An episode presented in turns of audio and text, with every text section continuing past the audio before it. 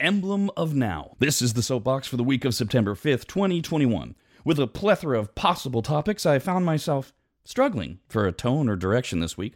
It's the 20th anniversary of 9 11. There's endless things to be said, especially with the backdrop of America's disastrous Afghanistan pullout last week.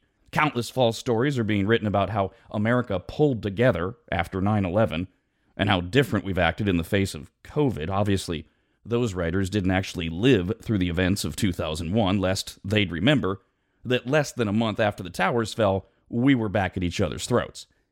Absolutely nothing about America's reaction and response to COVID is surprising nor dissimilar to 20 years ago. Additionally, the entire world is at each other's throats disagreeing over the virus. Let's not pretend we're special or should be. Speaking of Afghanistan, the Taliban's going door to door hunting for Americans to slaughter. Good times there.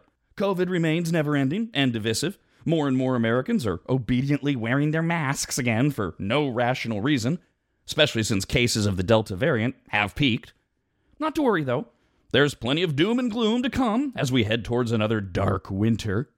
The flu will miraculously make a comeback, and we have multiple more variants behind Delta lined up, ready to scare the living shit out of all of us who are prone to such fear porn, which anecdotally seems to be about 70% of Americans.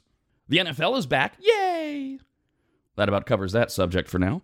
Within less than two weeks, the nation's largest state will either have a new governor or the same one. While a recall of Gavin Newsom would be a huge national story for a day or two, and assuming Republican Larry Elder would have become the new governor, California would see a sea change in regards to how it responds specifically to COVID on a statewide level. It's neither likely to happen nor much more of an event than a paragraph deserves, so job done there. As has become the norm over the last few years, the news is endlessly negative and divisive. I thought it would be nice to maybe offer a positive message in light of that reality, but I just couldn't muster the words necessary. Not because I'm in a bad place personally, but rather it seems too many others are, and they want to stay there. Now, I could have keyed in on that. Here we are a year later in the exact same space we were 365 days ago. Americans are endlessly on edge with no end in sight and very little hope of things changing anytime soon or maybe anytime at all. Well, that's uplifting. And then I stumbled on dueling stories about the exact same thing, which perfectly represent our national mindset today. Both sides needlessly celebrating non victories and preaching to their respective choirs about why they are on the right team, and the other side is endlessly wrong and, of course, stupid.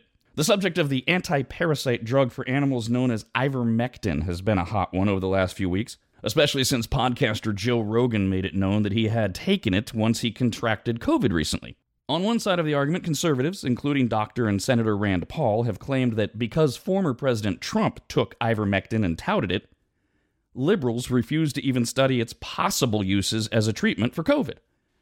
Paul's position is that the drug is approved for use in humans to treat infections caused by some parasitic worms, head lice, and skin conditions like rosacea, and it should at least be researched to see if it could combat COVID, not discarded solely because Trump said it might work. On the other side of the debate, liberals argue that some studies have been conducted to evaluate the drug's efficacy against COVID 19. However, the data has been inconsistent, inconclusive, and too small to be considered high quality and there is simply no reliable evidence that ivermectin should be used for COVID 19. Not to mention, misusing it can lead to very dangerous outcomes. Cue the phony overreactions and false celebrations. Hungry to show how stupid anyone who voted for or still listens to President Trump is, the traditional media breathlessly and excitedly reported that Oklahoma hospitals, oh, of course, has to be Oklahoma, stupid deep south, Oklahoma hospitals were overwhelmed with patients having overdosed on the drug ivermectin. In fact, the situation was so bad that gunshot victims, yeah, see, if they're not taking ivermectin, those Southerners are just shooting each other. Gunshot victims were being neglected because the story said that the ERs are so backed up, thanks to these ivermectin ODers, that gunshot victims are having hard times getting to facilities where they can get care.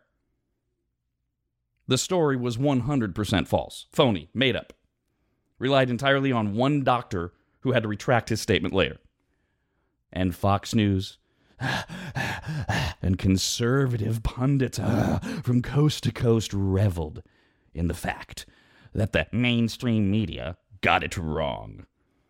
Of course, while doing so, they neglected to report that while the Oklahoma story was false, It is undeniably, provably true that hundreds of Americans are in fact overdosing on ivermectin to the tune of a 245% increase in just one month as word spreads throughout social media. It's the most deliciously emblematic story of the weekend. We are now so far gone to polarly opposite ends of the earth that we literally misreport and celebrate the exact same story. Liberals are disgustingly excited to see Americans making themselves sick. So much so that they report anything they hear that they want to be true, making fools of themselves and furthering our mistrust of anything we see, hear, or read. Conservatives, meanwhile, are so hell bent on not believing anything said by anyone associated with science and medicine and so desperate to find ways to prove that there's a sliver of truth in anything ever uttered by Trump that they celebrate when their liberal counterparts misreport and then they themselves ignore the fact that hundreds of people are, in fact, falling gravely ill, engaging in the very behavior that their orange leader led them to. Come to think of it, I should have said more about the NFL season starting. It'll be fun to be reminded that there was a time when the people that made the biggest fools out of themselves were sports fans who would make up truly asinine arguments to defend and justify their team. As opposed to now, a time when health professionals, political leaders, and media members now make up news and twist themselves into pretzels to defend and justify their team.